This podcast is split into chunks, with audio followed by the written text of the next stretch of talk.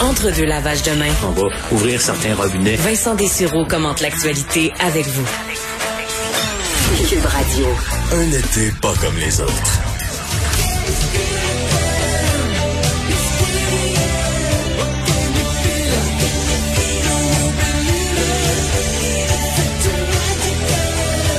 Ah, j'ai eu ma passe euh, Def Leppard à une certaine, euh, une certaine époque. Évidemment, mais ça, c'était déjà quand même vieux un peu dans mon temps. Là. Oui, oui. Mais, euh, mais ça, ça, ça vieillit quand même pas si mal. Ça, ça se réécoute, ça se rechante dans des karaokés ou dans plein d'occasions. Ça, ça fait 33 ans aujourd'hui que Bon. l'album est sorti, Et je te salue quand même, Stéphane Ah Plante oui, euh, de salut. Cube Musique, parce que t'es de, t'es de retour de vacances Ben oui, d'ailleurs. voilà. Content de te retrouver. Pareillement. As-tu eu des vacances euh, profitables? Oh, profitable. J'ai couru d'un camp de jour à l'autre. C'est surtout à la marmaille, C'est euh. pas mal, ça. oui, oui. Mais euh, quand même, ça, ça s'est bien déroulé. Bon, OK, c'est ça qui est important. Et donc, euh, anniversaire pour de la sortie de l'album Hysteria de Def Leppard. Euh, ça fait 33 ans. Et oui, c'est leur album le plus populaire. Faut dire que chaque album avant sa Hysteria, chaque album de Def Leppard est toujours un petit peu plus populaire que le précédent. Mais là, c'était le coup de circuit. Euh, même le, le producteur Mutt Lange avait comme sa, sa motivation, c'était faut que ça vende, faut vraiment que cet album-là vende plus que Thriller de Michael Jackson. C'était ça le but. OK. Ils sont pas arrivés Non. là, parce qu'il y a quand même 66 millions, je pense, Michael Jackson qui a vendu. Mais quand même, il y a eu 25 millions qui ont, il y a eu 25 Ah, millions de preneurs. c'est énorme quand même. Hysteria, ça a été un gros vendeur. Euh, et c'est dans des circonstances on pourrait dire, OK, un film pourrait être fait sur juste l'enregistrement d'Hysteria, mais je pense qu'un sitcom serait plus à propos. Une série de gaffes, euh, d'affaires qui allaient très mal. Ben, premièrement, un cas un petit peu plus euh, tragique, ben, c'est le, le- batteur qui, a perdu un bras, un accident et tout ça. Alors que l'album, on commençait déjà à travailler sur l'album. Fait que tout ça a repoussé, encore une fois, le- le- les délais pour que l'album sorte, soit prêt à temps. Mais il a finalement appris à jouer, il a réappris à jouer, j'aimerais Ouais. dire, avec une technique particulière. C'est exceptionnel, ça, quand même. c'est quand même, il drumme encore, il a réussi à faire l'album. Euh, mais ça a été reporté souvent à cause de ses problèmes. Tellement qu'au départ, Mutt Lange, le, le producteur, avait décliné parce qu'il pouvait pas le faire. Il avait fait l'album précédent de Def Leppard. Et finalement, ça a tellement pris de temps qu'il a, il a réussi à se libérer des mois plus tard et dire ah ben ok finalement vous êtes pas plus avancé que ça, je peux faire l'album avec vous. Et puisque Mutt Lange, j'ai quand même travaillé aussi sur euh, des albums d'ACDC avec Brian Adams, Shania Twain, mais il a épousé Shania Twain aussi, Nickelback aussi, Ah, ok, et Maroon 5. Donc on, Ah, on sent qu'il oh. est assez euh, Ouais, réparti. Mais à l'époque, il était déjà très connu. Euh, les coûts de l'album étaient de 4,5 millions.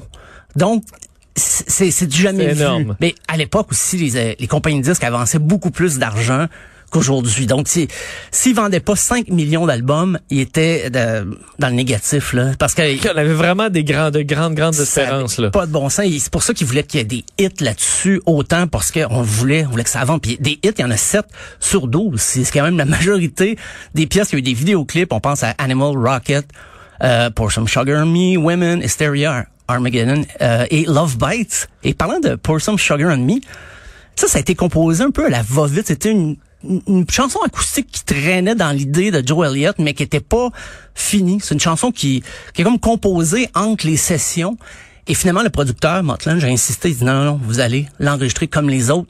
Je sais que c'est un, c'est un hit. Alors que personne n'y croyait. Et finalement, ça a donné une chanson qui a été des semaines euh, au combat des clips à Musique Plus parce que c'est tout le monde voulait entendre Pour Sugar, Pour Some Sugar on Me.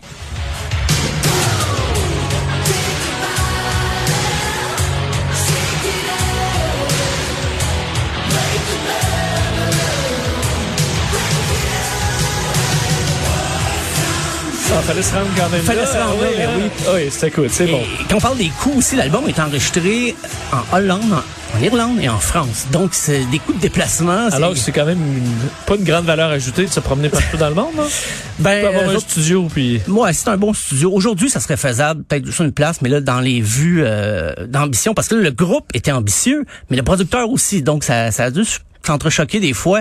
Euh, c'est le batteur, justement, qui a eu l'idée du titre Hysteria. C'était déjà une chanson, mais ils ont choisi que cette chanson-là soit le titre parce que il s'est dit l'attention médiatique que le groupe avait reçue quand il y a eu son accident de voiture, c'était l'hystérie. Donc, c'était un peu l'album pour suivre ça, pour suivre l'idée ce qui est arrivé au groupe. Euh, et c'est quand même un album de 62 minutes. Et à l'époque, c'était sur vinyle. Et c'était la première fois qu'un album sur vinyle était aussi long. semble-t-il. Pas un album double, vraiment sur un disque lui-même. Et euh, au départ, ça devait s'appeler Animal Instinct et tout ça. Donc, ça, il y a eu tellement de changements d'idées. Euh, il a été complété en janvier 87, mais il avait, il avait commencé en février 84. Donc, presque trois ans pour faire 12 tonnes. Euh, été, euh, c'est drôle parce que l'album, la, la, chanson Animal, ça a été un hit en Grande-Bretagne, mais c'est la première fois que le groupe perçait en Grande-Bretagne, même si c'est un, un, groupe anglais, mais ils ont toujours été plus populaires aux États-Unis, mais avec Animal, ben c'était le retour des enfants prodiges euh, au pays du hard rock.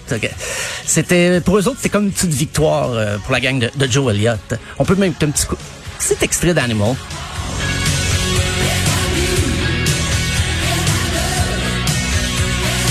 C'est du matériel de radio, là. ah oui, oui. Euh, ça roule encore à fond. Ah ben oui, euh, absolument. Et c'est drôle, dans la pochette, il y avait une notification, on disait euh, qu'il s'excusait parce qu'il avait fait attendre les fans tout ce temps-là, parce que l'album précédent était sorti quatre ans avant. Euh, ils ont dit on vous fera plus attendre autant, mais finalement l'album qui va suivre Adrenaline, euh, Adrenalize va sortir en 92. Donc ils ont fait encore plus long entre Hysteria et l'album suivant. Euh, mais même qu'ils ont joué cet album-là aussi en résidence à Vegas en 2013. Donc ils faisaient l'album en intégralité ah ouais? dans ah, un show à Vegas. C'était au Hard Rock Café. Donc ils traînent cet album-là, c'est leur album qui a été le plus populaire. Euh, il fallait que ça vende. C'était ça l'idée. S'ils voulaient pas perdre tout l'argent investi, il fallait que ça soit un succès instantané et pas pas un succès d'estime là 10 15 ans plus tard quand on découvre l'influence, il fallait que ça soit un hit. Mais c'est c'est un classique c'est vraiment euh, c'est une chanson. Les, chansons là-dessus, même d'ailleurs l'enregistrement, euh, il y a une pièce qui a 11 couches de guitare superposées d'un seul guitariste. Donc c'était ça la façon qu'il travaillait, c'était de mettre des, des ça se fait souvent de l'overdub, comme on dit en français.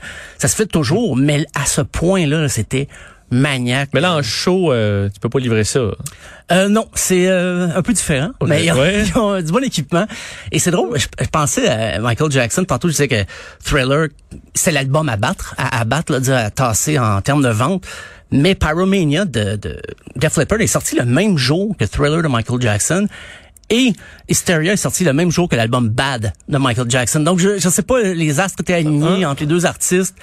Euh, je pense que Michael Jackson n'était pas tant préoccupé par Def Leppard, mais l'inverse. Euh, ben euh, et aussi euh, un, je pourrais pas parler de, de cet album-là sans parler de la fameuse balade qui est Love Bites, qui a fait pleurer la maman du guitariste Phil Collins quand il l'a entendu, quand elle l'a entendu la première fois. On va écouter, c'est beau slow.